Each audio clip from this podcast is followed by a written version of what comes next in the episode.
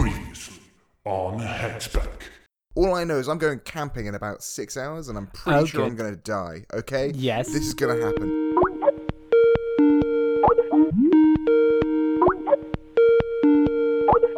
Hey, Jamie. Hey, Alyssa, wh- where's Al? Actually, that is what um, well, I we needed really need to talk get started on the podcast. So, can like you get him in here? Like, I, I've I- actually I've written a letter. Why have you written a letter? The letter explains everything. Can I read it? I'm not really sure I have time. Like, it's As many of you zone. may know, my dear beloved Alexander and I went camping last week. Al loved the great outdoors, as I'm sure he told you all. I don't know, I'm still 18 weeks behind. But rest assured, Al does love nature. He does not love all things in nature, for he hates bears, wolverines, jaguars, and cilantro, or as the British like to call it, coriander, which is wrong. But nature he loved. Look, how long is this going to go on for? Anyways, this love of his would prove to be the cruelest of ironies. Last Sunday, while camping in southern British Columbia, Al was having a midnight snack in our tent, which is a huge rookie mistake, feasting on a delicious picnic basket he prepared for such an opportunity. Can you please get to the point?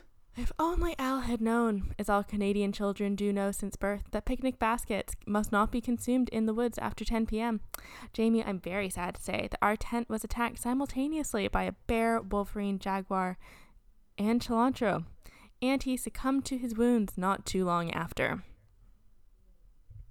Al's dead. Yeah, that's right. Um, please do take your time to grieve.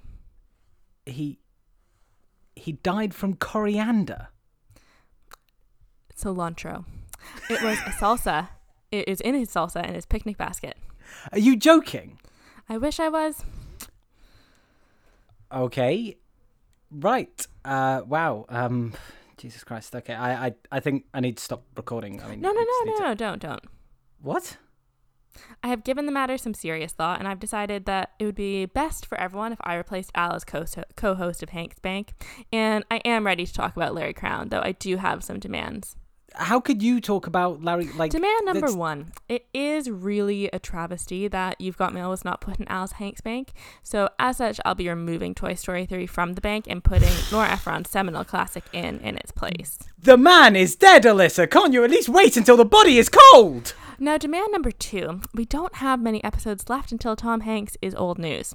I demand the new show shall be Alyssa Avenue, in which we review the collected works of Alyssa Milano. Queen. Hey, Liz, what are you doing? Al, can can can he hear me? Al! Shh. Yeah, yeah, Al. What, what, what, what are you doing? Nothing. Why are you on my laptop? She's trying to replace you. He can't hear you. Who, who can't hear who? She's Sorry. trying to get rid of Toy Story 3. Are you. Wait, are you talking to Jamie? Yes. Uh, so actually, why don't you just take back over? Uh, okay, let me just get my headphones back. One sec. Sorry, Jamie, I know you, you hate me being off mic. One sec. Back on mic. Oh my on. god, Hi, you're Jamie. alive. What? What the hell? Alyssa tried to kill you off and, and, and supplant your place on the show. She did what? She said you've been killed by a bear and cilantro or coriander or some shit. Roll the theme music, Jamie. I'm so mad. Welcome to our brand new show. It's not that complicated, so listen close. We'll go through IMDb, reviewing all of Tom Hanks' movies. Hanks Bank, Hanks Bank, Hanks Bank, Hanks Bank, Hanks Bank, Hanks Bank, Hanks Bank. Hello and welcome to Hanks Bank, the show where we chronologically review Tom Hanks' entire IMDb. I'm Jamie Luxon, and thank God, with me once more is my dear co-host Alexander Gillespie. Say hello, Al. Hi, hi, Jamie. I think I'm li- living with a murderer. Um, I'm very worried. You know, I never thought Alyssa might kill me before, but apparently she has some really strong feelings about you got mail that need to be, you know, sorted out. So, uh, if I do go missing, uh, you know who first to tell the police they should Not, worry not, about. not, not to pull off the mask tip, but are we carrying on that bit? Are we, are we, are we- is, is, is this canon now? I think. I, I, I, I am the bit, and the bit is me, Jamie. Uh, I, and and of course we could tell that was such a real, uh, truly um, uh, difficult situation for me as I laughed halfway through. And Alyssa definitely didn't sound like she was reading off a script she's never read, read before in her life. No, no, that that is true. And Uh, also, she wait, voice. she says it cilantro. I didn't call her up on it because you know I wouldn't want to you know interrupt her while she was going through such a harrowing experience. But she says cilantro. One sec, let me. Les, is it pronounced cilantro or chili, ch- ch- cilantro? Yeah, I know. I did it both ways. I've been thinking about it ever since we stopped. Oh well, that I think. well that is the punishment she gets for her heinous crimes of I- trying to off you I- on this podcast. Yeah, I just really like that. That was like a character choice she made, and she decided like halfway through that that was not the character choice she wanted to go with. Um, Uh, so, how know, was your your camping trip? That now that you did Oh. not get murdered on it. it was a good time. It was good. It rained horrifically the entire time. I just want to happen. So we were mainly under a tarp, and the tarp kept collecting water and got slowly and slowly close to your head. So you kind of were sitting on a park bench, and a tarp was kind of pressing your head down onto the bench. And uh, other than that, it was really good. You know, didn't see any bears, uh, but Great. But you know, got some nice photos, uh, which is always nice. That's all I really care about. I, I went to uh, Greenwich Park today, which is one of the royal parks here in London. Um, and as as lockdown has started to be eased, uh, me and Alan decided we needed to go somewhere that wasn't, you know, within 500 meters of my house. Uh, So we went on on an adventure. Went to um, uh, Greenwich Park, and this does have uh, a point. That I, this was not a complete non sequitur. Uh, I'd seen on Google Maps that there was a deer park in Greenwich Park, and I thought the only deers in London were in Richmond Park, very famously.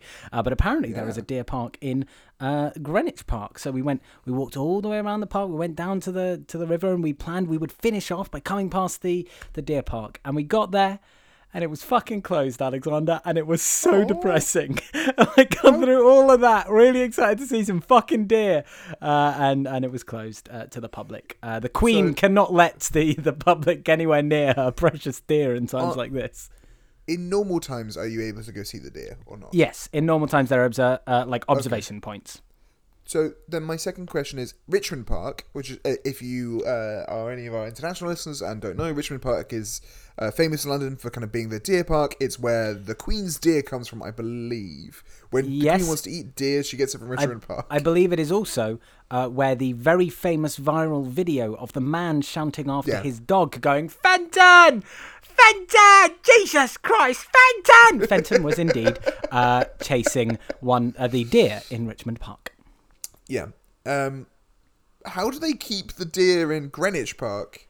Because I believe it's. I believe it's like an, right? an it. Yeah, and so Gren- Greenwich Park's uh, right next to Blackheath, right near like where Cutty Sark is and stuff like that, near uh, the Greenwich Meridian, obviously, and the Greenwich Observatory.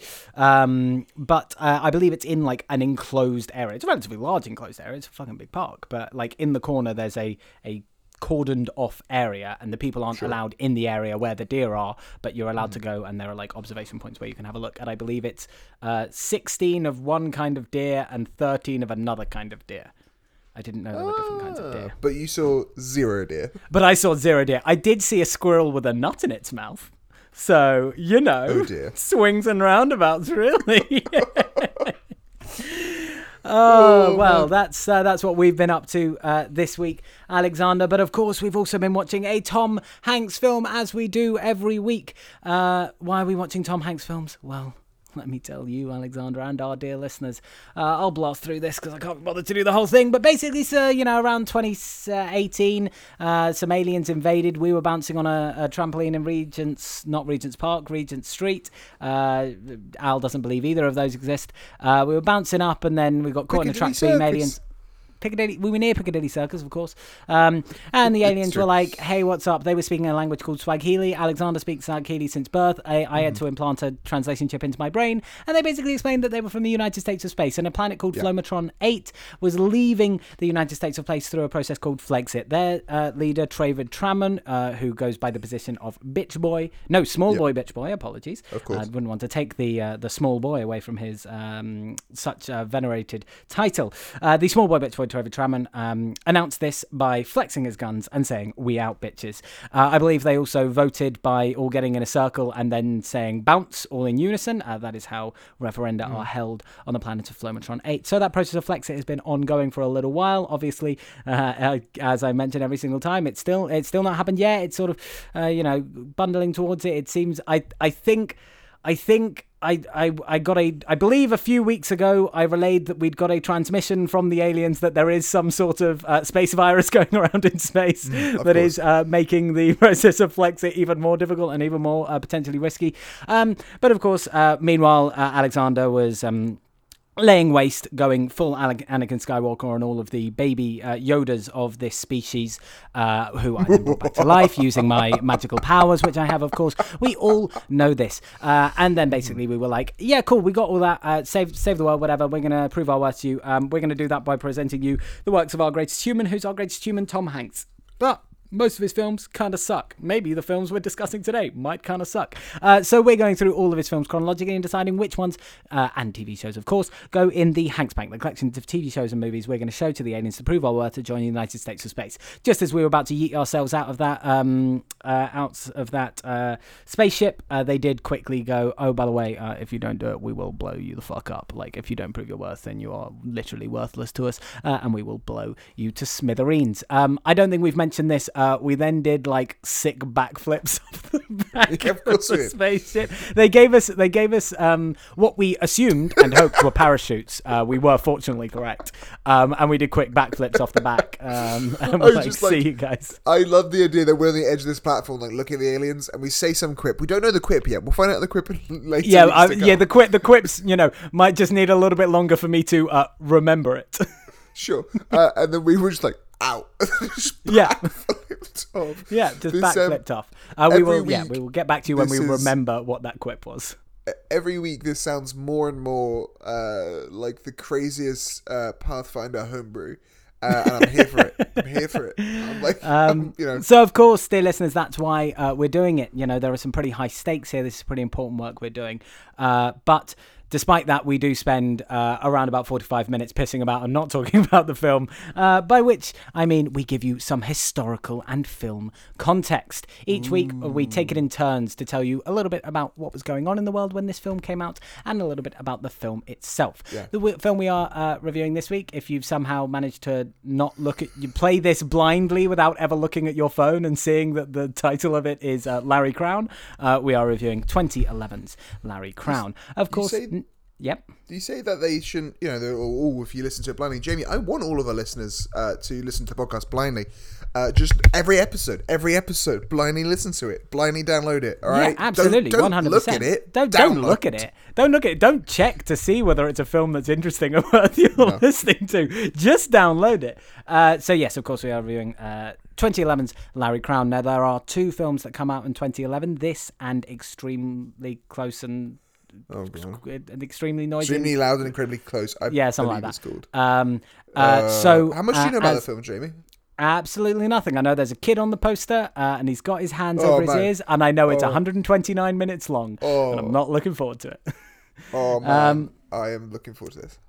Fantastic. Uh, so yes, of course, when we have two things coming out in the same year, we split the year down the middle. So I'm going to give you what happened in 20, the first half of 2011, and boy howdy, don't we all remember 2011, the year of Wills and Kate getting married with two billion people watching, the year of Bin Laden getting killed, and the year of the VAT being increased to 20%. Such a monumentous year for so many different reasons. Of course, we also have The King's Speech winning uh, Best Picture at the Oscars. This was famously the Oscars hosted by um, James Franco and Anne Hathaway when James Franco uh, was arguably one of the worst uh, award show hosts of all time. I Um, feel very bad for Anne Hathaway, who was trying a little heart out. Not that she's little, but you know what I mean. Like she was trying, and Yeah. James Franco was v- seemingly just very high and shit. I, I like. I don't know. Like What's What's great about that is that he apparently had like. It, he's got this um, image of being a stoner because he's been in a bunch of Seth Rogen films. Apparently, he's never done drugs in his life, and I don't know whether that's true or not. But if he's not high during that performance at, at the Oscars, that's even worse. Like that's that's way worse than he was just high and shit. If he was just shit, oh my god. Um, great. What else happened in 2011? You might ask Alexander in the first half. The, well, so- the news the of the social world. network came out. Oh, the social network. That's No, I think 2010. Eh, no, That's it should have won at the Oscars. Sorry, I'm it should so have won at the bitter. I'm so Oscars, but um, yes, it comes out in 2010.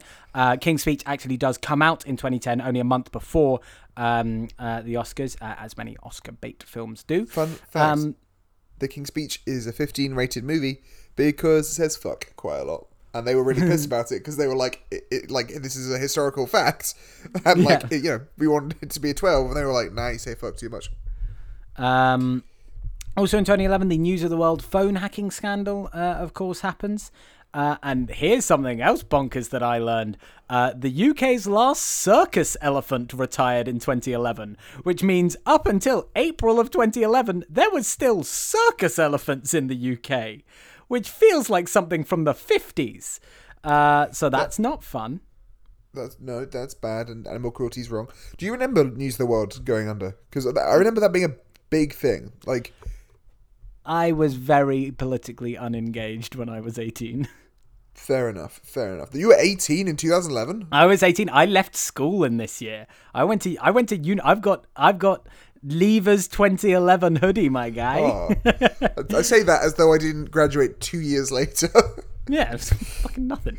I Um, was like, whoa, that's he's really old, but no, no, that's not much older than me. 16. uh, speaking of uh, animals, with uh, UK's last circus elephant, uh, the phrase "tiger blood" entered the lexicon in 2011 with Charlie Sheen going absolutely insane, having a bit of a breakdown and coining phrases such as tiger blood and winning. Uh, now, if you told me that Charlie Sheen uh, had his breakdown, Adele released Rolling in the Deep, F- Rebecca Black released Friday, and Anthony Weiner got his dick out all within four months of each other, I would have told you you were fucking lying. But yeah, all of those things happened within four months of each other. Um, my my favorite of which being, of course, Anthony Weiner getting his wiener out. I like Oh, oh. true, truly one of the greatest political stories of all time. But that is a good political story uh, to the extent that I, I wrote a, a third of a play about it. Um, but uh, oh yes, yes, I remember that. yeah, I didn't see that- it, that but I remember it. No, but you know, th- th- conceptually it happened. Um, I uh, what- wait, wait, Anthony Weiner. What was the first thing you said? Uh, what was the first thing I said? I said uh, the Yeah. Tiger Blood. Then Adele releases Oh, Rolling Tiger in the Deep. I, I still think about. Sorry, apologies. I still think about the fact that like Charlie Sheen did that, went on a breakdown, clearly went on a breakdown, then started hosting a. He got like a Broadway show, like a couple weeks after this, called his violent. Um, I think it's my Violent Bullet of Truth tour, um, and like apparently it was just the most hit and miss thing, and this guy would just go out and just like sometimes be like fascinating to watch, and sometimes just be absolute garbage. But And wasn't it seemingly- within like a year that he got that show Anger Management? Like Uh, he literally profited off his own like mental breakdown. Well, also uh, he specifically also got fired from Two and a Half. He Men, got fired from Two and a Half Two and a was Half the highest Men, and then and then within a year was on another show. I think. yeah, anger management was a weird one where the kind of case was they wanted to get to syndication as quickly as possible. I think they recorded like hundred episodes really quickly, and then those like that's that's the entire show. So if you don't know, like the the aim with a lot of network TV shows is like if you get it to syndication, which is if you get it to hundred episodes, um, you can start selling it to uh like For reruns, networks. basically, I think. yeah, reruns, secondary networks, all that kind of stuff, and you make a lot more money off that. Whereas if you just have like a two season show and you have like forty episodes, uh, people don't really want to buy that for reruns. Yeah. Um, but that's all I've got from uh, 2011. So, uh, before we get on to uh, you giving us uh, a little bit of fun facts about the film Larry Crowne, of course, we normally give just a short uh, plot summary. Quite an easy one to give a, a plot summary for this one. Uh, Tom Hanks is playing the titular um, Larry Crowne. Some people tell me I should use eponymous. I tell them to fuck off. Titular is a much more fun word. Um, uh, who is a man who who loses his job uh, and is about to lose his house. So he goes back. He loses his job because he doesn't have a college degree. So he goes back to uh, community college, um, where he meets a speech speech not speech writing speech delivery. What would you call speech She's, delivery basi- professor? she's basically an English. She's your English teacher from when you were ten, but at university. Like Yeah. she's giving you a debate class, basically. Yeah, uh, played by Julia Roberts, and he also meets a ragtag bunch of young pals uh, who help him make over his life. Uh, it is ostensibly a rom com, uh, and that is probably all you need. Alexander, fire away with some facts. You know, sometimes I feel like you get all the good films to talk about, and then I, I it comes down to me, and I'm like, oh, find some facts about Larry Crowne. There are no facts about Larry Crowne. Uh, I'll give you what there are. Uh, well, you could you could tell us, you know, who's in it, maybe Okay, who fine. who wrote, No, no, no, no. directed, and no, no, no, starred no, in no, it. no. Okay, okay. Julia Roberts wrote, directed, and starred in Larry Crowne. Fine, yeah, it's really impressive. Um, Okay, no, so- you don't. You don't get to make No, I that joke because people don't know who actually wrote I- directed this. I, I will get to that. That's the last bit of this. I've, I, I framed this in an interesting way. Okay. Uh, look, Larry Crowne, obviously, weirdly was okay. Was uh, you know to, to, to, to clear it off, uh, was written, starred in, and directed by Tom Hanks. Uh, it was co-written with Tom Hanks uh, by Nia uh, Vardalos, who also wrote uh, My Big Fat Greek Wedding yep. uh, um, My Big Fat Greek Wedding 2, both of which were uh, produced by uh, Playtone, which is Tom Hanks' uh, production company. Yeah, Uh, we also the mentioned that a few company. times at this point. He's, he's Sure. yeah, I think he's produced a few things we've looked at. Yep, uh, and it's kind of the, the second film Tom Hanks directed after, of course, that thing you do, um, which you know is a time. It has a good cast. It, like, and Oh, actually, the cast it has is a insane. surprisingly good cast. Um, for for this level of film, but Well, obviously Tom well, not the surprising role. because Tom Hanks produced, directed, and cast and and wrote it. Surprise, surprising for how much money it cost and how much money it made. Yes. Um, because obviously, obviously starring Tom Hanks and Julia Roberts, they're on the poster. You've seen Tom Hanks is like a metropolitan guy on a scooter. Julia Roberts has that look that her life is disappearing before her eyes, and she needs to cling on to Tom Hanks because why not? Uh, it also has Randall Park, mm-hmm. Bryan Cranston, Rami Malek, uh, Gugu. Uh, I'm trying to look up the exact spelling of her surname because every time I try and pronounce this wrong. Gugu uh, Mambatha Raw, uh, who's a British actress who's in a couple other things. Uh, it also stars um, that one guy who's in every Cedric the Entertainer and Yeah. the guy who's in every show, Rob Riggle. Yes, Rob Riggles in shitloads. Uh, did you mention um, George Takei as well? George Takei's in it for the second Yep. appearance in a Tom Hanks film in you know as many years, a little bit more. What? Wait, what was he in last time? The Great Buck Howard. Oh yes, of course. So yeah, yeah, yeah the cameo he makes. I, I mean, uh, Julia Roberts also appearing, uh, reappearing Charlie after War. Charlie Wilson's War. Um, so he's clearly calling in some favors here, Tom Hanks.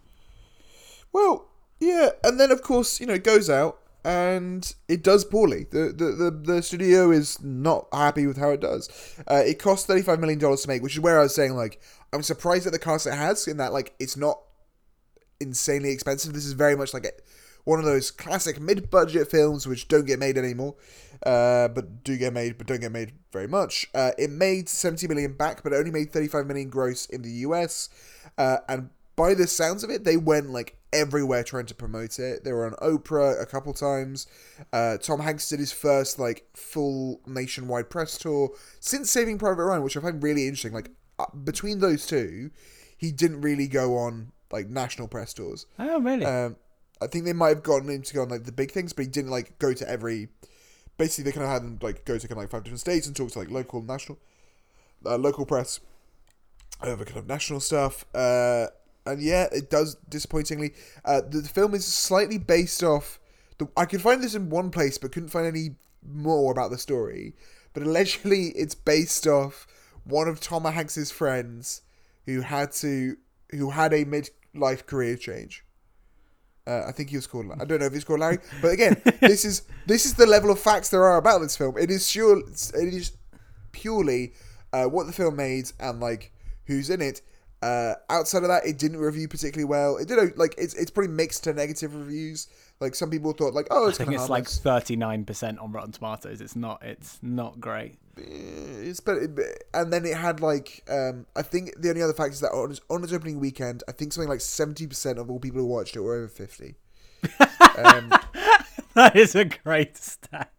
Oh, that's the last um, uh, I just wanted to note this just because I looked it up um, because Bryan Cranston was obviously in this, and I was thinking, did this cross over with Breaking Bad? Which it did. This is right in the middle of Breaking Bad, uh, which is interesting because he has hair in this, so notable that he has to grow back his hair and shave off his head. But in the year 2011, in the middle of Breaking Bad, in the year 2011 alone, Bryan Cranston appears in The Lincoln Lawyer, Detachment, Drive, Leave, Larry Crowne, and Contagion.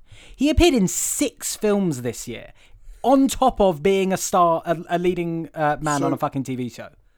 When did Breaking Bad start though? Because Uh, Breaking Bad was 2008 through to uh, Okay. 2013.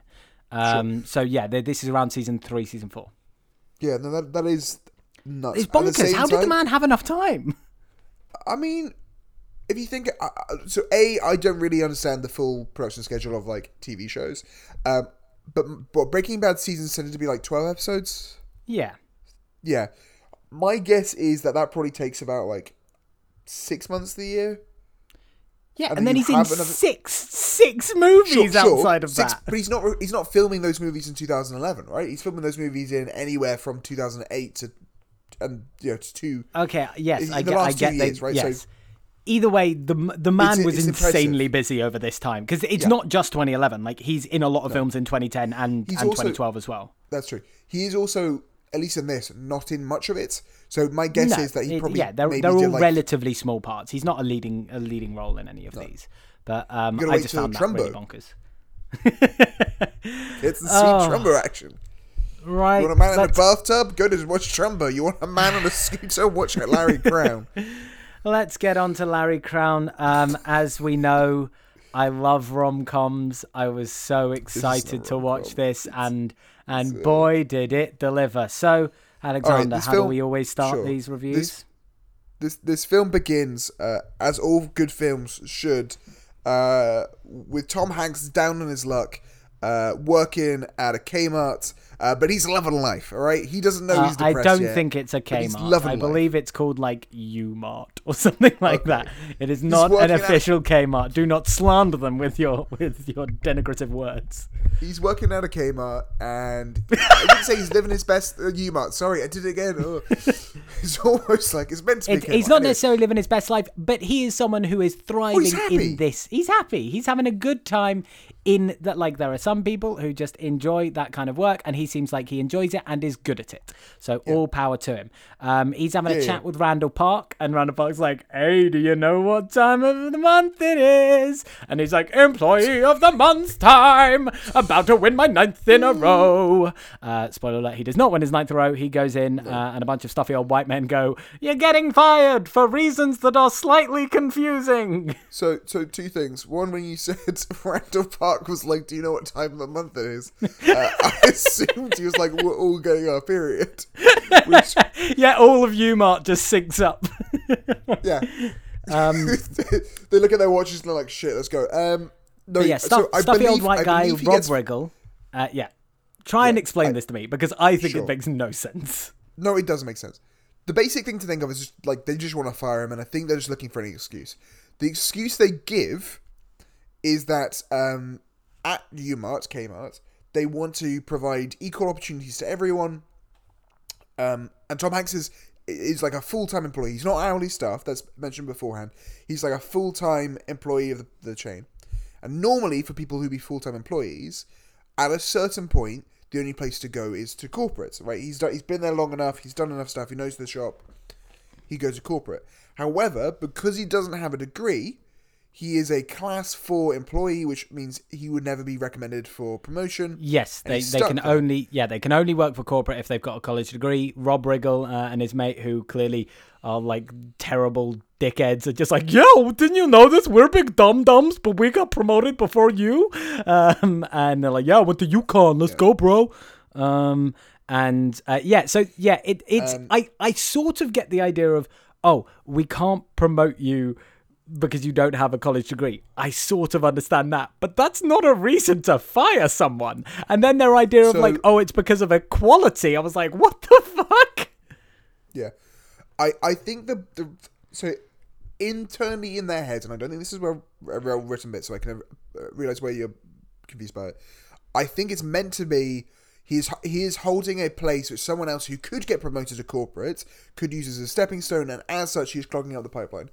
Um, I don't. Yeah. That makes no sense. I think the real thing would be, and the which is kind of unspoken, is that like these chains hate having full time employees rather than hourly employees because they would have to give them a pension, and if they stay there a certain amount of time, they would owe them a pension. As such, they would you- fire you before you were there too long, so they don't have to give you any benefits, which might be You, useful. you are giving uh, this movie, which uh, I will already say, and you have already mentioned, which is not very well written, uh, far too much credit with its Oh, yeah. subtext. there, there is not that much subtext to this. Jamie- it was just a badly written scene. Sure, you got to think of this as the the beginning of Community, all right? Uh, Tom Hanks in this is Jeff Winger, all right? Yeah. Uh, except Pretty he- much. he, needs to you know climb that corporate ladder, but you know he doesn't have a law degree. He doesn't have any degree, in fact, uh, and as such, he needs to uh, get a degree and go meet a bunch of misfits. Uh, and live Yeah. that community life, so he can go Pretty back much. and, of course, um, also, Keeley, we learn that the reason he doesn't have a degree is because he went straight into the navy out of uh, high school, and he went was in the navy for twenty years, uh, albeit as a chef. Um, so he, uh, there's a few scenes of him trying to like uh, sell stuff and like get his uh, stuff in order. He goes and meets Rita Wilson, uh, who plays the bank manager, and she's just like, "Yeah, so um, you can't really sell your house because it's something about like the mortgage is now worth more than the value. Like you're in debt more than the value of the house." Because the housing market has plunged, the v- value of the house is now lower than the amount of money you owe, so you're not able to sell it or some shit like that. I don't know. Sure. I, I, I, I, I, I'm not saying that this part is badly written. I'm saying I don't know anything about economics. I, I I think there are two things in this. One, and this is important for the film, you got to know that it's like it's basically set in like 2009, 2010. It like the recession is happening, people are losing their jobs. Yeah. Two, this is deliberately confusing, and Larry Crowne will come back and get have some words with her later on. Yes. Uh, in the film, so we'll touch that later on. But y- yes, at this uh, point, and then yeah, he he basically can't. He he needs to get money somehow.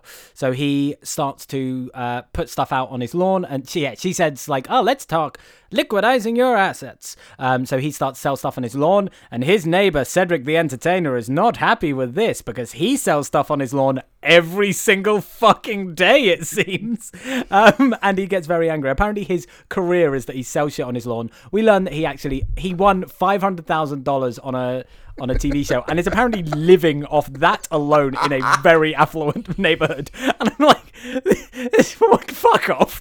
Um, anyway, I don't, um, him I, and, don't know. It's a very affluent neighborhood. I think it's a very bougie, lower. it's a middle bit, yeah, not ve- not very affluent, but like he's in a nice house. Um, No, no, uh, him, it's a nice house, but again, like he's in a nice house, but Tom Hanks is Tom Hanks managed to live there after 20 years on a cook salary, and then also like another like 15, 10 years, whatever, working as a shopper at Kmart. yeah. So it's the nicest house he could possibly get, or like I don't know, he's a boomer. Boomers just fail up, okay? Um, so yeah, Cedric the Entertainer and uh, Taraji P Henson, his wife, um, are introduced, and they seem quite nice. Um, and uh, Cedric the Entertainer says, "You got to go to community college. Just get get a degree, and you'll be fine." So he goes to community college. He meets the dean there. The dean says, "Here's three classes you for no fucking reason." He takes an interest in Tom Hanks, one bloke, and he's like, "Hey, I was in the navy as well. Can you tell? You don't look at all like you were in the navy. You never exhibit any any characteristics of a man who spent 20 years in the military. But who cares? I can recognize." um, uh, and he's like, "You got to go do speech." Econ and some other fucking class. He he does recommend another one, but I it, we never really learned about it. Speech and econ are the main two ones. And he's like, Jamie, "Cool." you say you say that he uh, he exhibits no uh, characteristics of uh, a man who's been in the military, but as we find out in a second, he kind of seems like a cop. Uh, so this is really important. He sold his car because he's liquidating his assets. He needs a way to get around. He goes to Cedric at the end and he goes, "Ooh, I like this scooter," and it's like a Vespa. How much for the Vespa? They bargain for it. He buys himself a scooter. On his first day at school, he shoes up, and who is there but Gugu? And Gugu is like, "Man, I love your scooter. I too am a fellow scooter aficionado. Are you a cop?" And Larry Crowne's like, I'm not a cop. And she's like, You're tucking in your shirt to your uh, pants. you like a fucking cop." dweeb. um, I think at some point we have at this point met Julia Roberts just by you know you know the, the classic way that um, any man who respects women uh, would uh, introduce a female character in a film uh, by showing their ankles before their face, uh, and she steps out of a car. Um, but you know, no, it's actually really Al, it's really important because you know one of her shoes, she's taking her shoes out, and then she knocks one of them over, and then later in the film she gets them out and she doesn't knock one of them over, so it's actually symbolic of her getting her life together. So yeah, we meet Julia Roberts. She's uh, she's a professor at the school. Uh, she is clearly not very happy um, in her job. She's chatting with uh, one of her uh, one of the English teachers there, and she's just like, "Yeah, I'm going to go take my class, but um, you know, if ten people don't turn up, uh, then I don't have to take the class. Sweet, lucky me." She gets there. There are nine people there, uh, including the uh, aforementioned Rami Malek, who is fantastic in this film. Um, uh, and um, yeah, and, and and she just turns up and is like, "Oh, there's only nine of you here. Get the fuck Sure. out." Can can I just stop for a second? Rami Malek, right? I don't get it. Can you? I- I've tried to watch some of Mr. Robot. Is he a good actor? Is he a good actor? I think Does he he act is- well? I think he is one of those actors that is able to create very. There, there's a specificity to his acting that I like. That looks very like he's created a ver- a character who has very specific traits. The way in which he like moves and the way in which he talks. It's less so in this, but even in this like small role, he's created a character that has really specific. um like physicality and really specific like m- mannerisms and gestures that make him seem like a real person and even mr robot where it's like he takes that to an extreme where he seems almost he gets that specificity to a point where he seems almost disconcerting. He's very good at you like turning that specificity on its head um, and making it like worrying. I find that and also also alexander you forget he has weird eyes. That- is a that is well- a key thing for good actors Yeah. who play play weird characters. Have some creepy fucking eyes my guy. You'll be good. That's the thing which um like he reminds me most of any actor of John Malkovich. But so for me, to some extent, everything feels kind of like, and I know, I know that's an, like that's just like actors being human beings, and you recognize them between the two of them. But like his characters for me often feel quite similar. Where like Yeah. this doesn't feel that different from his Freddie Mercury. uh, i haven't seen um rocket man to be fair Don't. uh not rocket Uh, man uh, um uh, we will rock you. we will rock you no Bohemian Rhapsody. there we go. Music. Um, yeah. Anyway, we meet uh, Rami Malek and the rest of his uh, castmates. Yeah. So that she's got nine in there, uh, and she gets get the fuck out. Um, uh, and then uh, Tom Hanks gets in and is like, "Is the speech 101?" And then she's like, "Oh, fine." Uh, so hello, I'm Miss Tino. It's not Tynot, it's not Tano, it's Tino. Um, and uh, we learn that she's boring and a bit of a bit of a stiff. Um, that won't change until the last ten minutes of the film.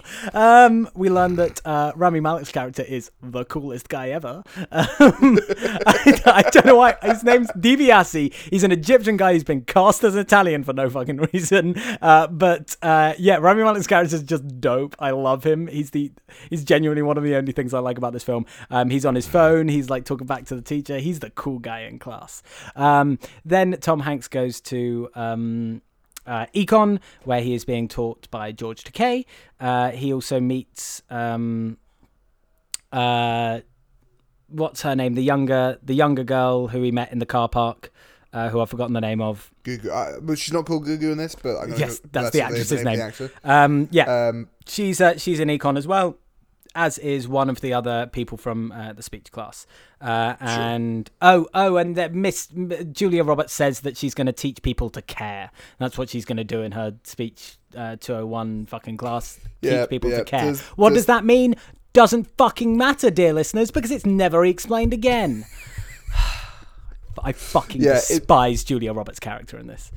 Um, so so they go to Econ. Econ's told by George Takei. George Takei. George Takei's given like a good performance as like a professor who thinks he's funny but really really isn't funny. Um, but also very dry. It's it's a weird weird time. Gugu's like, "Do you want to join a gang?" And Larry Crowne's like, "Yeah, this is why I joined college so I could join a life of crime." um, And he yeah. shows up, and of course, it's a scooter gang. uh, Yeah. which uh, we all know uh, that's where the coolest guys hang out with. Uh, they have to do a weird like, it's like a clapping thing or a singing thing. Yeah, uh, yeah, it, it's clicking. It's clicking. And, I, and what It's really West annoyed me Story. about yes, like West Side Story. And what really annoyed me about this is the joke was they're all clicking and they get him to click in, and it's like, oh, what's going to happen? And then they just go, ah, we were fucking with you. But the joke has no payoff because they didn't have any build up of tension. They're just all clicking for a little bit, and then they go, ah, fucking with you. They don't have any like like build up of ten, like zooming in on the faces and oh god, what are they Yeah. going to do? Ah! ah, we were just fucking with you. It's just it, it's a completely chuck away joke. I hate it. Um, around this time, we also meet uh, Bryan Cranston. Uh, Julia Roberts goes home, uh, and Bryan Cranston is a Bryan former. Cranston. Former, yeah, poor Bryan Cranston. Poor Thank Bryan you that you agree with me. Um, he is a former professor, Professor. come writer, come uh, blogger now, um, and and Julia Roberts uh, is uh, blending up the uh, world's largest cocktail after her stressful day of not caring about her job and not caring about No, the uh, students also, she's teaching. Like, I don't know what time it's meant to be, but it can't be later than three. Okay, No. like it's she's at an eight a.m. class.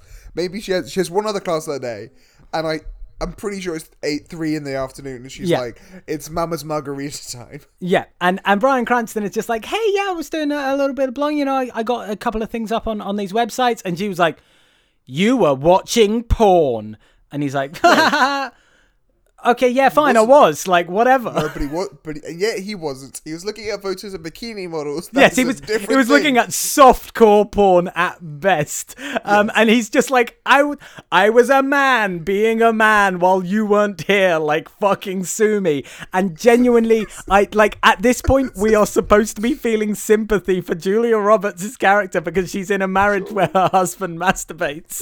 It's No, like she- this is the crime like, that's uh, supposed to make us hate Bryan Cranston. But then, the, it, this is where like again, sometimes the script gets into like confusing specificity, where she's like, "I'm not mad that you're watching porn. I'm mad that you didn't tell me about it." I, I- I think, and it's like it gets weird like that, and you're like, "Okay, sure," and she's just down in this margarita. And Bryan Cranston, of course, is living his best life, clean eating, hashtag YOLO. Uh, and you know, just just Julie Roberts is Yeah, in the corner, being bitter, Yeah. just oh, she, drinking oh, she's the an she's the worst. she's absolutely the worst. Um, also we like through Uh, this we learned that like her way of teaching is basically just fucking like just a minute from the Radio Four program. She just gets people up and they have to talk for two minutes about a fucking topic without hesitating. That's fucking it. Um, and Tom Hanks has to he, he introduces French toast and he does it really boringly. And then Rami Malek comes up and he says, "Ah, this is how you make strudel waffles," and he's the coolest guy. I love Rami Malek. um, uh, they go. I- Uh, them and the Scooter Gang go off on an to Rami Malek adventure. Uh, at this um, point- and at this point of sorry uh, at this point you know naturally uh, Gugu and Larry and Gugu is renamed Larry all right Larry isn't a cool enough name he's Lawrence Corona no, Uh, Lance uh, Corona. Lance Corona. Thank sorry, you very right. much. Lance Lance Corona because you know but Lance Corona your Larry Crowne is uh, your dad's best friend from the war uh, Lawrence Corona fucks uh, Lance, so it it's Lance. I said Lance because Lance, Lance, whatever you want to say, but don't just say a different fucking Lance. name. I think Lawrence yeah, so Corona is they're, a much they're- yeah, she's she's given him a cooler name, and then they go off to uh, a diner, uh, and then and then he's like, "Hey, do you want to come to a fucking yard sale?" And they're all like, "Yeah, Scooter Gang, Scooter Gang rolls up on the yard sale. Let's go." Um, so they uh, start Scooter Gang um, rules. Yes, they they start uh, having chats with um, Cedric the Entertainer, and then uh, she uh, sneaks into uh, Lance Corona's house uh, and is like, "This is all fucking ugly. We're gonna give you a haircut and give you a feng shui makeover in your house." He comes out, has his hair changed, maybe marginally. Does it suit him? No. Lawrence Corona. oh, it, it suits him better than what he had before. Oh, I disagree. And, I think it looks real He dumb. goes in. He goes in as Larry Crowne, and he comes out as Lawrence Corona. Um, I hate you. Um, uh, oh, we should also say at this point that we, uh, have been introduced to um, Gugu's boyfriend, who happens to be played by uh, the actor who plays Fez from uh, that 70s show. Um, it is at this point when they're at the house. Does it? Where, yeah, it's yeah, it's it's uh, Fez from Fez from that 70s show. I'm I'm almost 100 oh percent that. Um, yeah, he looks He's a lot older. He's got like a beard and stuff. Um, yeah, and he, cause he's got jacked. Uh, I also really hope I'm not wrong about that, but because I did not check, but I was fairly certain of it. Um, uh, at this point, 'cause- he has. Please look it up because I'm worried now. Um, but uh, he has a conversation with uh, Lance Corona. He's like, "Hey, I see you, my guy. Uh, everyone falls in love with my girlfriend, but uh, stay the fuck away." And then we're gonna shake hands and we're gonna leave. Uh, they have a few of these weird, intense conversations. It never really has any payoff, anyway. Um, Tom Hanks is driving along uh, on his scooter. Oh yeah, He's got that that like just doesn't. It, to an extent, which really annoys me. The whole thing about like everyone being like Larry and that girl seem like they want to fuck, but they don't want to fuck. They're just buds, and like the boyfriend being like, "I'm gonna beat you up," goes literally Literally nowhere. nowhere. Nowhere. It, it th- there's like one last scene of it where like Larry checks out her ass. uh, you're fully embody- embodying Lawrence Corona, and uh, the guy does nothing about it. And like they're, friends at the end. I'm like, this makes no sense. Uh, he is so a Larry Crowne. what? It is fair. It is the guy who plays Fez. Oh, thank fuck. Um, so uh, we then get he's off to school um, and he's driving along and he, he's on his scooter and he sees Julia Roberts in her car. She's singing along. She's having a great time. He's like, ah, look at her being whimsical and fun outside of the boring old stiff I see in class. Knocks on her window and is like, hey, how's it going? And she's like, oh, I was singing to drown out the sound of the sat nav. And then uh, Lance Corona, because he's cool now, knows how to flirt. He's like, I'll fix your sat nav for you. He leans over her, goes, boop, boop, beep, boop, boop. Entrance cancel. What we change auto voice. Bamp. See, it's easy. I used to fix this all the time when I worked for UMart. Are your panties wet yet, Julia Roberts? Um, Is- and then is- they get Is it. that how you flirt, Jamie? Is, is that oh, what you of course. classify as flirting? Absolutely. Um, uh, he gets into class, and we see the um, only piece of actual teaching uh, that Julia Roberts does in the entire film, and it's speak to the right of the room, then speak to the center, and then speak to the left. Give me thousands of dollars as a teacher, please. Um, and he Also, goes back. This this is another. Sorry. Yep. Just before we leave, there is at this point another bit of weird like plot line that never gets fulfilled, which is the dean of admission. The dean. Sorry, that's the co- bad community impression. But the dean. the dean. It sits in on these classes sometimes, but never says anything, and will never say anything. He's just there sometimes. Yeah, he just. I think he just has taken an interest in Tom Hanks for some reason. Um, uh, so yeah, he, shit. Yep. Uh, he goes to his econ class. We get the now running joke that uh, he uses his phone in class and George Takei takes it away like he's a naughty teenager. Um, it was around this oh, point. No, no, no, Jamie, Jamie. He's texting, and this is maybe the worst representation of texting in all films ever. Uh, as people know, often when you have texting, you have the little bubble pops up. Uh, this is a little pink bubble pops up, which is fine. It doesn't really look like a text bubble, but sure, it's the year 2011. The iPhone is is not really as big a thing yet. I don't think he's using an iPhone anyway. Uh, and the text is Comic Sans. I did not notice that. Oh, I did, Oh, and was jeez. mad. Um, so yeah, uh, George Takei takes his phone off him, uh, but he was texting with uh, Gugu, and he was like, she was like, "Hey, are we're gonna go and try on some clothes later." So they drive, and she's for some reason got a fucking garage full of clothes, uh, and she's like, "Get fucking naked, Tom Hanks," and he's like, "Okay," uh, and then oh, what? The boyfriend arrives just as he's got his pants down. Um, and then he gives him a look, and once again, this will never get paid off. Um, he goes back to Frank's restaurant. He's talking with the owner about how, like, oh, hey, um, I, uh, I struggle. I'm struggling. I need money. Uh, and he's like, hey, you can just you can work for me in the kitchen if you want. You still know how to work a kitchen. And he's like, yeah, sure. And he's like, well, you you go speak to uh, Raul, and you know he's a he's a good boss. He's tough but fair. And then he works in the fucking kitchen, and he's absolutely fine because, of course, he fucking is because he works in the navy as a fucking cook for 20 years. And then he walks out of his first shift and goes, "Ah, he was tough but fair," um, and it's not good. Um, he's then late for his uh, speech class.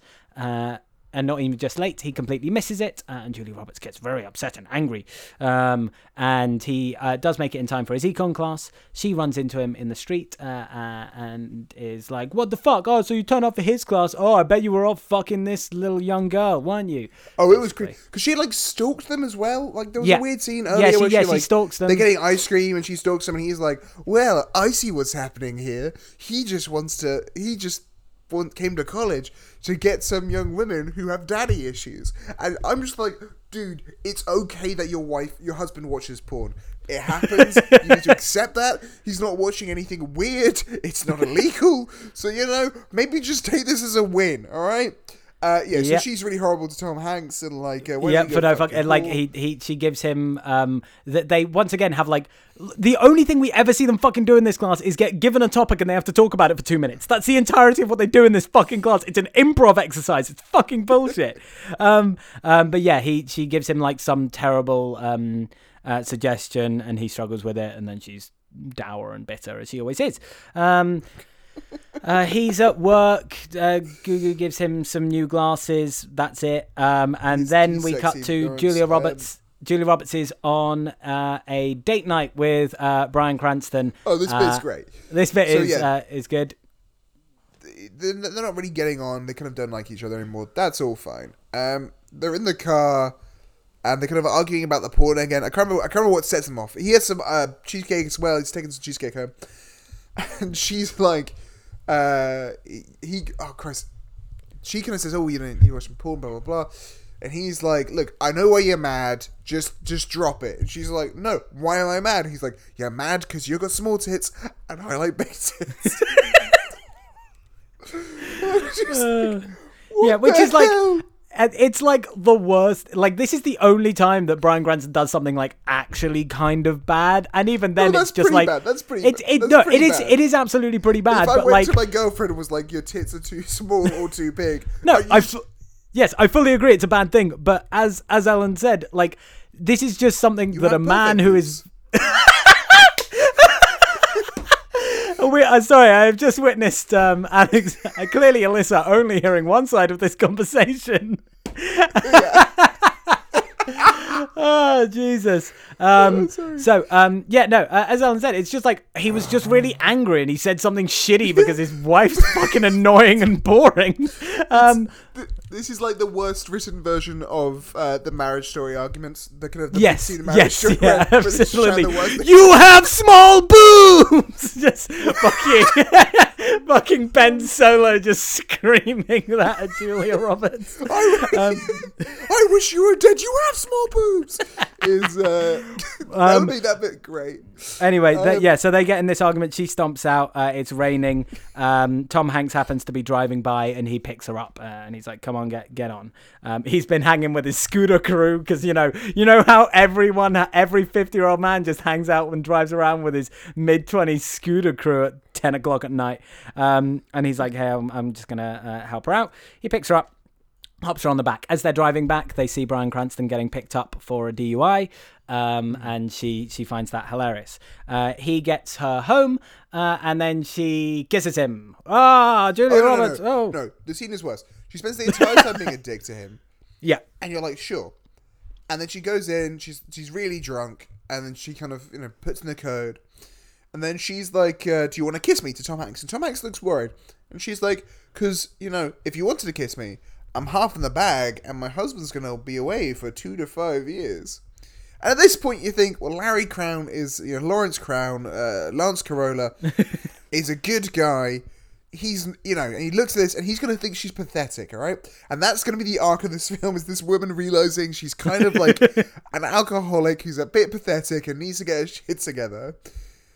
And instead they make out. And yeah. They make so out, and they make out. And you know what's the worst, most annoying part of this? He is wearing a leather jacket, and it makes very uncomfortable noises while they go squeaky, squeaky, squeaky. And then- um. Uh, yeah, He- she and then we the door, she goes to the door and, and he he celebrates. He fucking celebrates. We've had we've had no no build up of like him liking her as a person. And you know why we've got no build up of him liking her as a person? Because he's an odious fucking human being. There's no reason to like her. Why is he celebrating this? Anyway, um, Bryan Cranston gets back uh, home and uh, she's put all his stuff out on the lawn. Um, and then she's in class next day. She is hungover, has her sunglasses on. Um, and pulls uh, old old Lazzy C up at the end of the class uh, and just like so um we're not going to talk about that. Uh, of course it would uh, get me in a lot of trouble.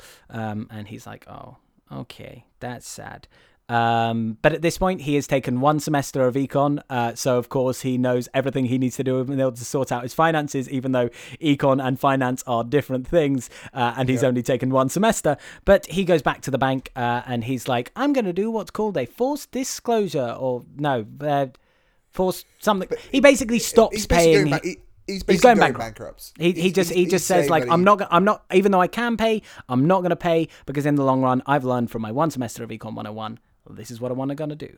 Uh, and then uh, Rita Wilson's like no you can't do that. And he's like yes I can because I got a new haircut. Um, he and Cedric the Entertainer have a conversation. I can't remember what it is. Um, and uh, Julia Roberts sets them all their last um, their last assignment uh, I believe Oh, for God's sake. um, uh, fucking he Rami Malek gets gets Disraeli uh, set as Yeah. his, um, and he's like, "What's Disraeli?" And she goes, "You mean who's Disraeli?" And he went, "He's a Disraeli." And it's so, like most of this film's jokes are really bad, but I still laughed at them because they're fucking dumb as shit. Um, the um the, the and uh, Larry Crowne of course gets given uh what he reads as geography show and it's actually George Bernard Shaw. But yeah, it's been set up earlier that she's got terrible handwriting, uh, and also she's a drunk. Um, uh, so yeah, he reads it as geography show. So he's like, "I'll do it. I'll do it on geography show, so not George." this character has like three drinks into the entire film, and you're like, she's a drunk. Wait, I'm the, I'm the one that's made this characterization. I'm the one, Alexander. You were the first one to bring up when she was drinking. Fuck you. I just was like, she's making a big cocktail, and you were like, no, I want to f- laser in on this. It's like 3 p.m. How am I the one being unfair? You started this, you fuck. I I you're right, you're right. Um, anyway, um, so he gets his last assignment. Um, he also uh, has his last econ class or some shit. Um, and George Takei's great and happy. Um, uh, Gugu is talking to the head of uh, English about how she's going to drop out of school um, yeah. and start a thrift store with all of her stuff. And Julia Roberts overhears this and she's like, Oh, I bet you're to go off and fuck Larry Crowne. And she was like, What? No, like, we're just mates. how inappropriate is that? Yeah, just to No, accuse no, no, a student. but again, it's and like the character in this is like so written by people who haven't been twenty for many years. But like, the, Julia Roberts goes, "Oh, you're gonna go fuck Larry Crowne, aren't you?" And she goes, "Who? Lance? that 50, yeah, that Carolla? 50 year old man. Yeah. Uh, Like, Um, I think he was born in the 1950s. And I was like, oh Jesus Christ. Yeah. Oh. Uh, so he uh, Lance uh, notices that uh, Gugu is not in class, so he goes uh, to meet her, and she's like, "Yeah, I dropped out of uh, school. Um, hey, look at my butt." Um, that's that's the entirety of this scene. Does he ask her why you're dropping out of school? No, he does not. Uh, but he does look at her butt because she's got a new um, got a new tattoo uh, that she says is like Japanese for for hope and prosperity or some shit like that. Uh, and because apparently Lance Corona can fucking fucking read Chinese, goes, oh, actually that's not Japanese, it's Chinese, and it means uh, soy sauce. No, there's no fucking reason in the world why this man speaks uh, speaks Mandarin or Cantonese, whichever one it may be. Because, he- Uh, because I I assume it's because I think it's mentioned that he go he, obviously in the navy he's traveling around the world and I, he probably went to Japan and China. I, like I agree, it, it makes no sense for Lance Corolla to be this way, but uh, yeah, it, it that's uh, oh god, it, it's so weird. It's also like I think this is a community college. Can't you just do your credits over a longer period of time? Like, why don't Yeah. you just try and like finish doing this degree part time, not full time. I understand you got a job. That's obviously fair enough. But like, do finish your degree. You don't. You don't have to drop out entirely. Shame on you. Shame on Yeah. you, Gugu. No shame, Um, but you know. shame. and uh, Tom Hanks moves all his shit out of his house. He has a quick goodbye with Cedric the Entertainer and Taraji P. Henson. Uh, and then we get. So, dear listeners, we are 10 minutes from the end of this rom com. And you may notice that Julia Roberts is still an odious human being. And therefore, if they hooked up now, it would be unsatisfying. So, Oh, what do they do? missed- Have a minute and a half fucking montage of her getting her life together. That's true. What- what did We've I miss? also missed uh, while Cedric the Entertainer is there. Um, this is like a weird scene. Um, Rob Riggle. Uh, Yeah, Rob Riggle turns up. He's delivering pizza, and clearly has fallen on hard times. Has lost his job, and it's you know he's employed. I mean, th- to be fair, credit to him. And uh, Larry Crowne, Lawrence Lance, whatever his name is meant to be now, um, just goes up and just seemingly doesn't tip or like threatens to not tip. He's like, "Here's twenty bucks. Uh, I'll have eighteen back. Yeah, because uh, times are times are tough. Times are tough. Can't be can't be uh, tipping you now. You're delivering pizzas. Yeah. Cruel. Uh, and so yeah, we get that that literally minute and a half uh, fucking montage where she like the the friend from the who's the uh, teacher of English comes by her house and's like, "I'm gonna help you," and like makes her dinner and hoovers her apartment. And apparently now Julia Roberts is a nice person. Oh, um, you also no no. You also forgot she uh, went to make herself a margarita, but then stopped. All right, proving once and for all proving once and all she has kicked alcohol because she has stopped. She didn't have one. She chose not to have one drink.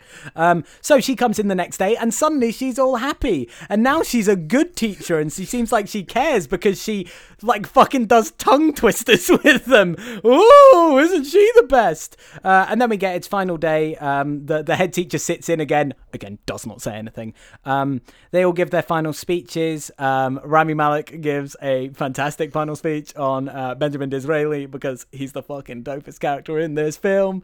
Um, and then uh, uh, Tom Hanks steps up. Oh, uh, him and um, the, as they walk into class, him and Julia Roberts have a little conversation where she's clearly happier. That's all that fucking matters. Um, and yeah, uh, he she goes up and goes. And of course, now we have. Um, uh, Leslie C, and he's doing George Bernard Shaw, and he goes, "I think you'll find it's geography show."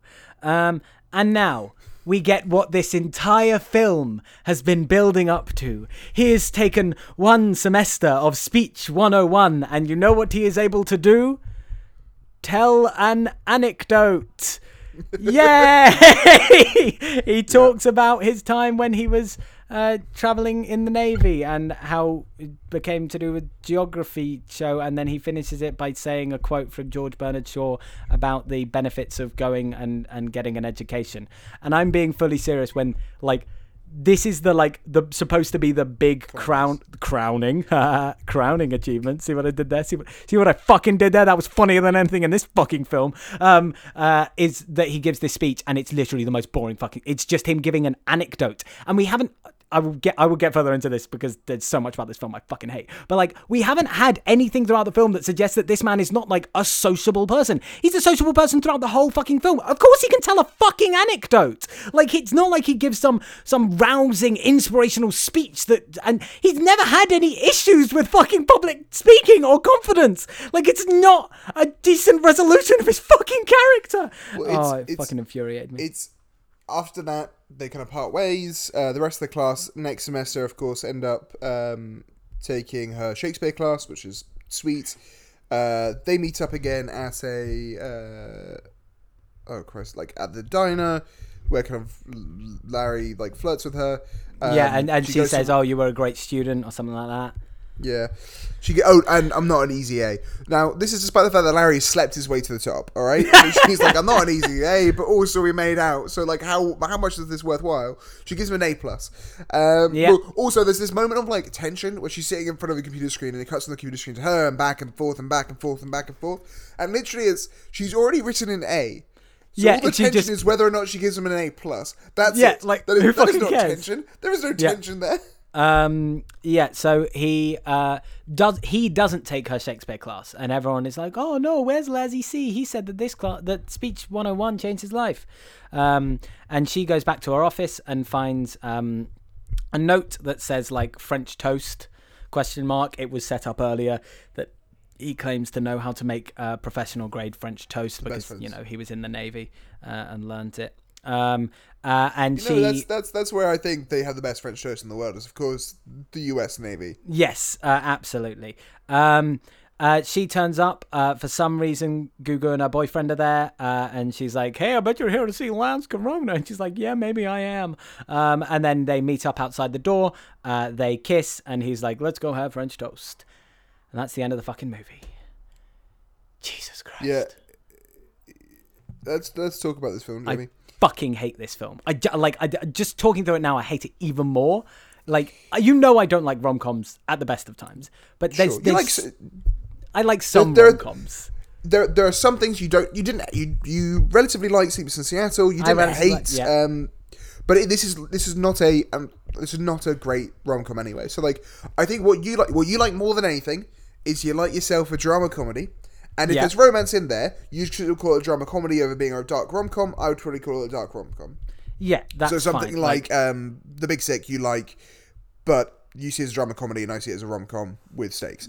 Yeah. Um, and something like a Nora Ephron is like a little bit like this in that like Nora Ephron's worlds tend to be without like they, they have stakes, but they're they're fairly like uh, they're not this world. They're another world. They, they're not going for realism at all. And what you like is realism. Yeah. This is like a. And have you ever watched My Big Fat Greek Wedding? Uh, I have not. It's an interesting watch, and like I've seen both. God, My Big Fat Greek Wedding, and more tragically, My Big Fat Greek Wedding too. And My Big Fat Greek Wedding was like one of the most successful comedy films of all time.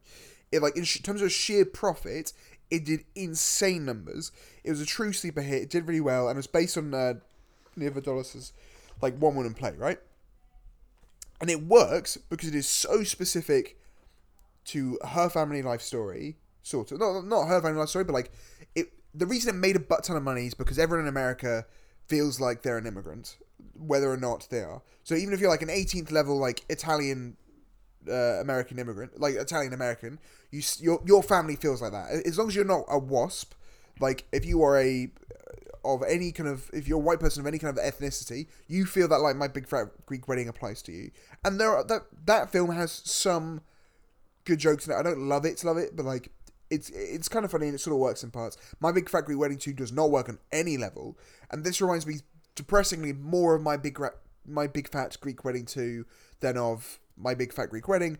It's just like at least in the first one there are like I don't know. There are no stakes. And there is no and and there are no there is no growth. No, like Which- like which means that as I say, like is- Larry Crowne's character does not fucking change. Like we we learn the like his big crowning thing is he gives this fucking speech, but we have never given any implication that like public giving like a a charming relatable story is something that he struggles with nor is it something that will help him get further in life there is no implication that either of those things like are useful or true or helpful for him Well, it's and it's, it's not even that I think that movies need to have like inherently always need to have growth, right? Something like Indiana Jones, I think the character like there are things you could just you could argue like character growth, like he gets faith, like or he he witnesses God, right? But like we know from the uh, the next few Indiana Jones films that he's constantly like, oh, these things aren't actually magical, despite the fact that he's seen the bloody Ark of the Covenant, right? So like Indiana Jones does doesn't grow much over that film, and yet it's interesting because the plot is interesting. There's Yeah. action, there are things happening, and those things are interesting. Nothing interesting happens in this, and there are No, bits where absolutely like fucking nothing. there are bits where it could have been that could have been the case, you know. The and there are kind of setups for jokes that I don't know if they're just like a couple drafts or like drafts by other people away from being like a really wacky, funny comedy. Like Yeah, the, things the, like the the only the times I love, yeah, the like the, the clicking scene. Like I said, right? there's no build up. Like the the the release of the tension is the is the punchline, and it doesn't work. There are multiple times where I laughed at this film, but it was exclusively at how flat the jokes were falling. Like I was laughing. At the film because the jokes were just falling so flat, and then I was also laughing at Rami Malek because he's the fucking best.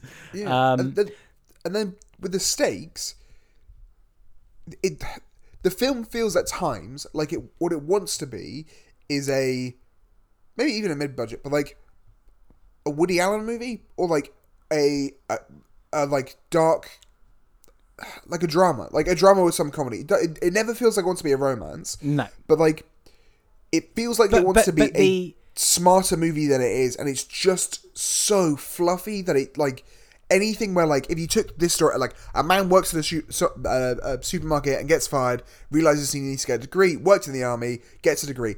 I'm sure there is like a like some art house movie out there with that exact plot, which could do this thing quite well and interesting and, and tell the story once.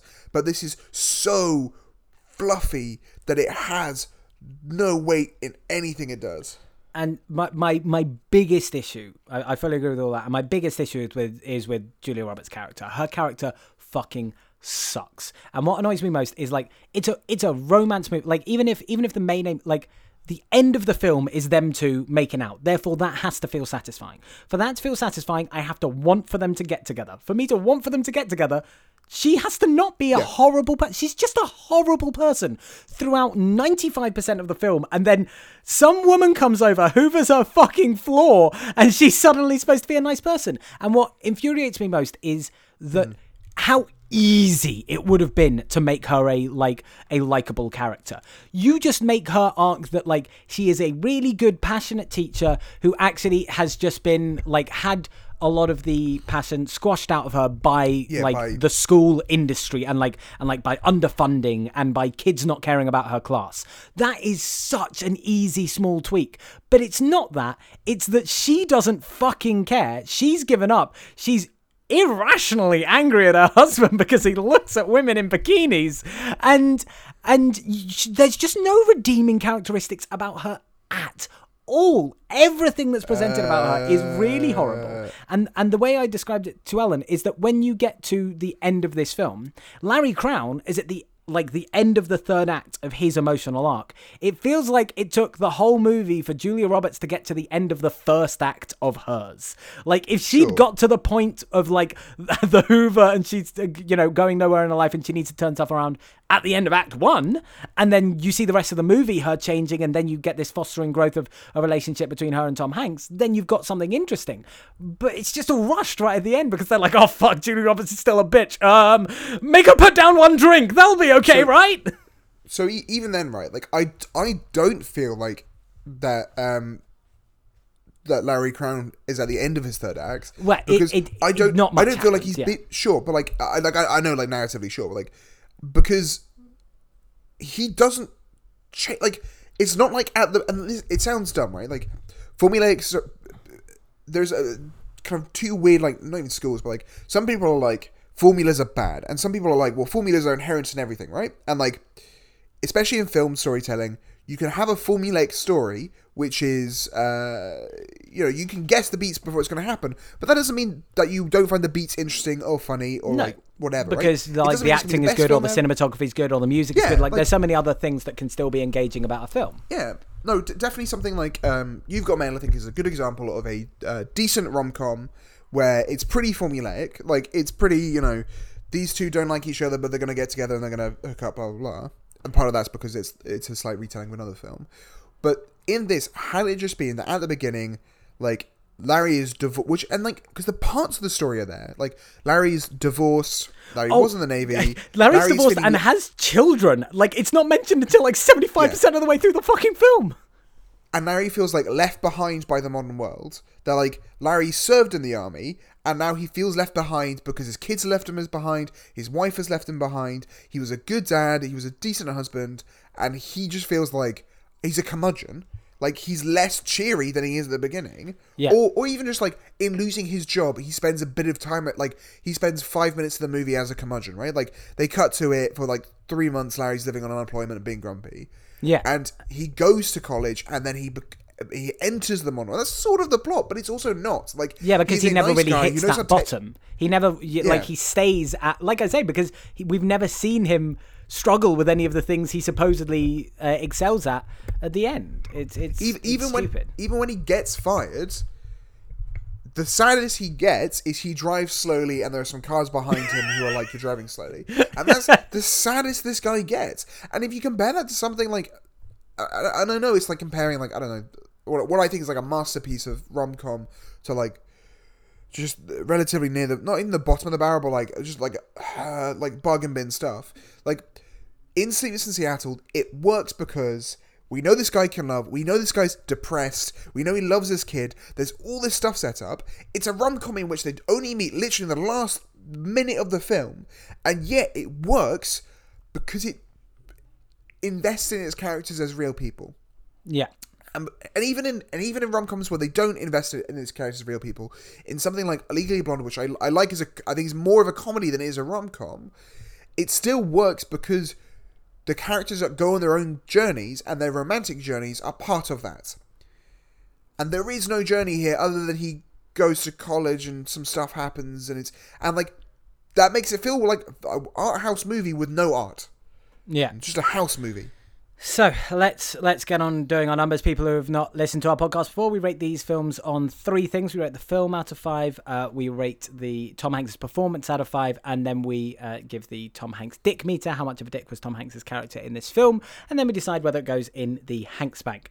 Uh, so just to give my my final thoughts on this, obviously I've said uh, everything I want to say. Uh, my my big summation uh, of this is that my guy Tom Hanks people have stopped saying no to you. Like that's what this film is. He has overreached. He is I'm sorry, Tom Hanks, not a good writer. This is not a well-written film. I don't know how much of the heavy, uh, heavy lifting of the writing he did compared to to his co-writer, but it's not a very well-written film. It's a pretty boringly directed film. People have stopped saying no to Tom Hanks because he's become too powerful, and people need to rein him in. This film is not good. I did not like it. So few plot lines have resolutions. Like like like we talked about. Like so much of like the the the plot line with with um Gugu's boyfriend like just gets left at the wayside. It's all just it's it's aimless. It's not good. the The framing is terrible, and Julia the the payoff is awful because Julia Roberts' character is odious for ninety five percent of this film. I give this film a one. I really did not like this film. Ooh. Okay. I I having said that, wait, there was just- one. Wait, there was one. Sure. There's one positive I would like to say about this film, uh, which is something I noticed, and I guess I guess they should get credit for. Uh, Tom Hanks is a person who has starred in extremely white films. Uh, throughout the entirety of his career, uh, and this is a very diverse cast. Uh, so I, I guess they should maybe get some credit for that. Well, but I, I- I thought it was worth noting that yeah, he's he's mostly starred alongside white people for like the entirety of his career, and then this is a, a particularly diverse cast. Yeah, I and and also to give them credit, it's that like I do, especially in like in a movie in which he's, I will I will only give him credit because he's directing it. Like Yeah, and like as a director, he's made a like a, a more diverse movie than a lot of the movies he's been in. Good, I, I guess good. I guess good, but minimum. then we're gonna shit on That's- him when he like- plays an Asian man yeah, in Cloud also it's Atlas also in like three, that three is sort years of the bare minimum of doing good. So like, Yeah, yeah, that's why I was like, I guess, I guess. yeah, like, Congratulations on uh, that one. Sure. Write a better movie for these people. Yes. Um, I, I think there are two things for me about this film. One of which is I don't I don't hate it as much as you because I, I because like I said it is so fluffy that I think it is like I find it very inoffensive. Like it is it is aggressively inoffensive. I can't say it's a good film, but like it's there is nothing in it really where like it can make me feel strongly one way or another. It- you know, if, if someone I- told me this was a I will it's accept that. It's it's. Sure. I, I will accept that the fact that I if, if you'd asked me immediately after watching it yesterday, I would not have given it one. The fact that I've had to talk about it for an hour has absolutely plummeted Yeah. its value in No, my I- mind. and I and I think that's you know that that is a, a testament to the, the bad aspects of the the movie, right? Like you were going to say the bad aspects of this podcast. no, no, no. this podcast has been found to uh, increase people's life expectancy, Jamie. I don't know, I'm not sure what you're talking about. Um, but the other thing is like very specifically, this is the this this film is the point at which Tom Hanks's star power is pretty much shown as being diminished. This is the this is the beginning of a new stage of Tom Hanks's uh, career, a new era. Where beforehand, I was reading. There was a Variety article about this because I was reading it beforehand, doing my research, where it talks about how like it's a thirty-five million dollar movie.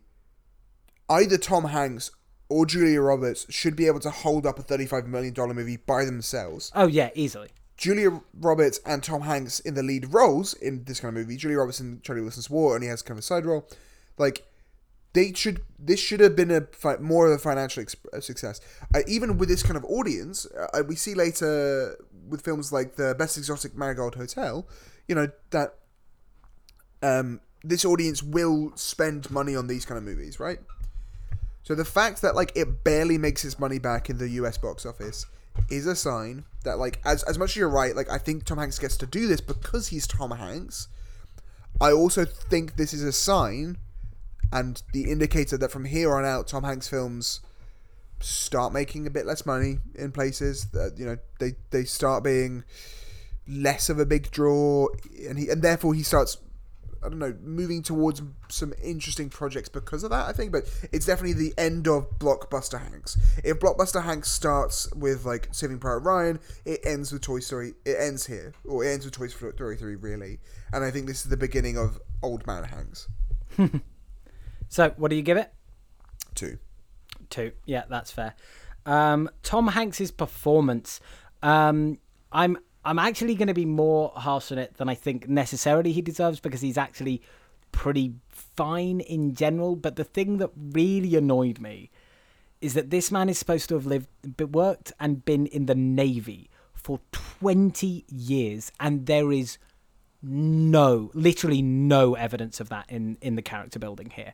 Tom Hanks has written that as a detail, as a writer, and then as an actor, he has completely ignored it, and it's it's like you're you're, you're this uh, it's only like I say it's just included there as a as a script as a fact point and the the character does not live that truth. And it's fu- it like it just really annoys me. It's just lazy. Like he, he doesn't walk like someone who had to like walk regimentedly and and someone who has had to live under strict orders for 20 years. I know he was only a chef but it would affect how a person would be and there is there is no evidence of that uh, in his character. So i i think that's just a little bit lazy on his part.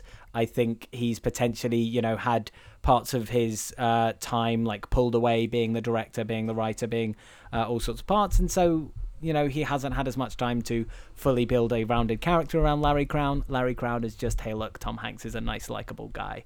Uh, so I'm gonna, give, oh, I'm gonna, I'm gonna bump. I had him at a two. I'm gonna bump it up to a two point five because I feel mean. But yeah, I'm gonna give him I- a two point five. my biggest criticism of his performance in this is as a director. Like, I think that that thing you do is a more enjoyable.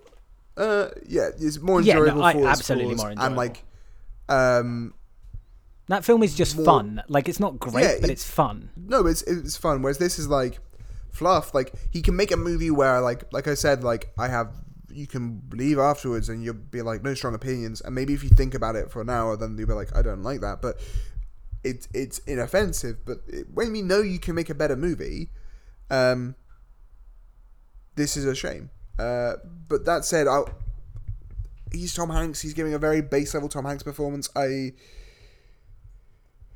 having watched the Lady Killers, like and and existing in a world in which I really disliked that performance, I can't. I, I'll give him a three. Like it's fine. It's it's it's inoffensive.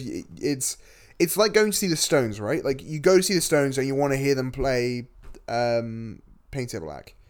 Um, that's the Stones, right? Yeah. Like you want to see I- them do I the greatest no hits, and he's and he's doing the greatest hits here. Yeah. Um, and the Tom Hanks dick meter. We haven't mentioned it for a while, but way back on like the third episode, uh, Alexander uh, hypothesized that Tom Hanks plays characters who are inherently dicks, uh, and that uh, slowly that would wane away uh, towards the end of his career as he starts to play like the the dad like figures. Um, so we have been uh, numerically tracking that. Um, La- Larry Crowne's cool. Lazzy C. He's he's a nice guy. There's he, he helps out uh, his his professor when uh, when she's drunk and on the side of the road and, and trying to get a bus home. He's he's a nice guy. However, he's a bit of a dick to a 20 year old girl who just got a tattoo on her bu- on her butt by telling her, by the way, that permanent decision you just made uh, does not mean what you think it means. He could have just let her continue to believe uh, that it meant peace and prosperity or whatever the fuck. Uh, but no, he's like, hey, fuck you. You just made a life changing mistake. Uh, so I'm going to give him a two for that.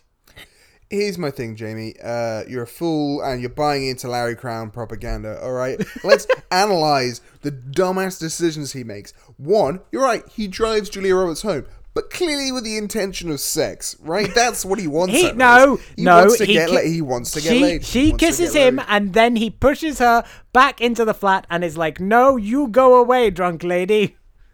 But that's because he regains himself. But in a moment, he's lost in the passion.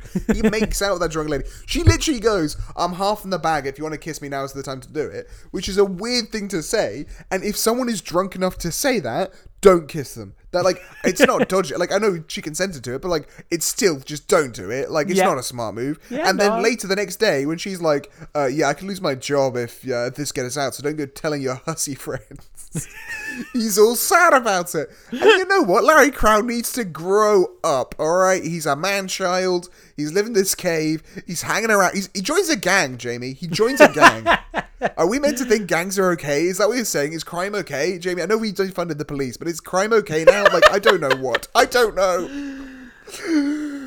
He's a three. He's, he's you're After right, all that, like, you're giving him one more than me. yeah. Oh Jesus! Uh, and is this going in your Hanks bank? No. No, of course it fucking isn't.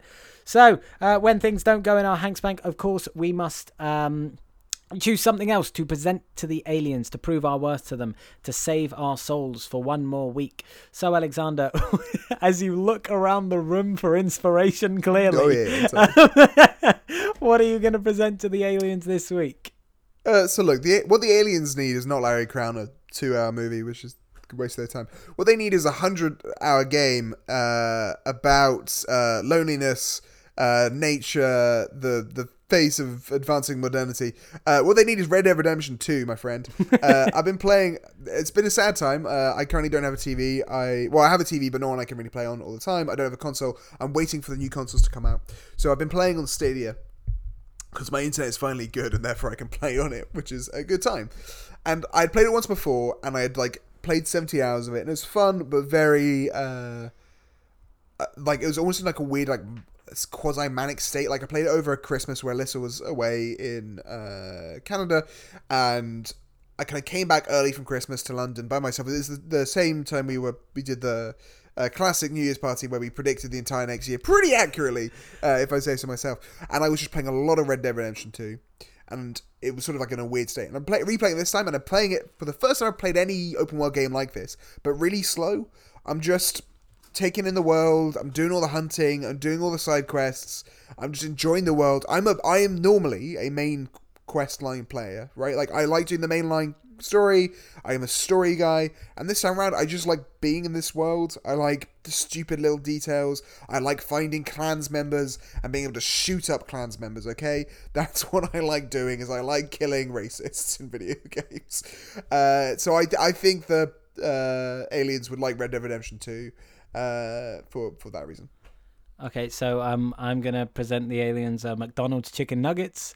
Uh, me and Ellen drove 20 minutes out of our way on the way back from Greenwich Park to go through a McDonald's drive-through because they were open now, and I have McDonald's chicken nuggets for the first time in many months, uh, and it made me very happy. I do recognise that this is the second time in about three weeks that I have presented some form of fried chicken to these aliens. they might be getting a little bit bored, um, but I think I think them chicky chicky nug nugs uh, are gonna are gonna delight them, and they're especially gonna delight all the little baby Yodas. Uh, so we're all gonna gather, get a uh, big party pack of uh, McDonald's chicken nuggets, uh, and we're gonna we're gonna Like hang out. like that time at the Trump White House.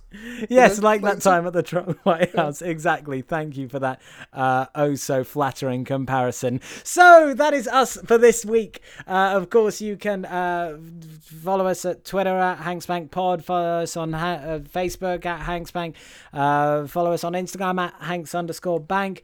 Uh, rate and review us on Apple Podcasts. Tell your friends. Just you know, if we if we if you're still listening to us after all these many moons, uh, then yeah, just tell them, mate. Bring bring some joy to their world. Uh, what can else can they do, Alexander? Now that lockdown's being slowly uh, phased out. Of course, of course, you can take your friends' phones and download every episode. That's the important thing. You can also just like write at us, and uh, obviously we're getting towards the end of uh, Tom Hanks's filmography, uh, and tell us who you want us, who you, which who you want us to look at next. All right. Yes. If you want us to look at Nick Cage, tell us Nick Cage. If you want us to look at Samuel L. Jackson, Samuel L. Jackson. If you're a Viola Davis fan and you want to go in for the Viola Violence uh, edition of Hanks Bank, then uh, you can write that in too. Yes. Um, also, uh, for anyone, uh, because I have had people ask, no, we're not going to do fucking Colin Hanks. Fuck off. His IMDb sucks. Um, of course, there are a few key criteria. Uh, firstly, of course, they have to have a relatively large filmography. Ideally, they have to have been working for long enough that some of their films suck and it's really fun to make fun of them. Um, and of course, ideally, their name has to lend itself to some sort of pun. Uh, that last one is the most key part, and it has made it very difficult. Uh, and and you know, you're right. Oh, you yeah, have yeah. to scrap people off the list who would be great because you can't come up with. Um, with a new one, uh, and of course, we are not going to do uh, Alyssa Avenue either. We're not going to do No, Alyssa do Alyssa Milano. Avenue. Will we do uh, the cage? Or Will we do the Street cage? Street? Maybe. Will we do Street Street? Will we do Will's films? Of course, that's Will Smith. We probably won't do that one because it's it's not that clear that if you just call him Will. Um, uh, will we do the Jim Carrey quandary? I don't know. Maybe. I, I, I really like Keep calm and carry on. I'm sure that exists I, already. I really like the idea of doing Jim Carrey. Don't tell Alexander. I'm going to try and trick him into here's, doing Jim Carrey. here's what I think we should do, and it just quietly is my pitch: is that we should do a brief like interlude series where in between the next big ones, where we just take like the Godzilla films and we just watch all the Godzilla films. I don't know why, but I think it's because we need to throw Godzilla at the aliens. Let's Godzilla go. will save us from the aliens. It will turn out that Hanks, Tom Hanks won't save us, and we need Godzilla to save Oh us. yeah, oh yeah. But not not that we're suggesting that maybe uh, when we present all of the Tom Hanks films to the aliens, they're suddenly gonna happen to turn around and say that they need the podcast to carry on going. So before we give away too many more secrets of this podcast, uh, from me, Jamie, and my co-host Al, that's one more app in the bank. Well, well, well. If it isn't Lawrence Corona. Oh, th- those clicks are never going to be in time. That's going to be horrible to edit. Hanks Bank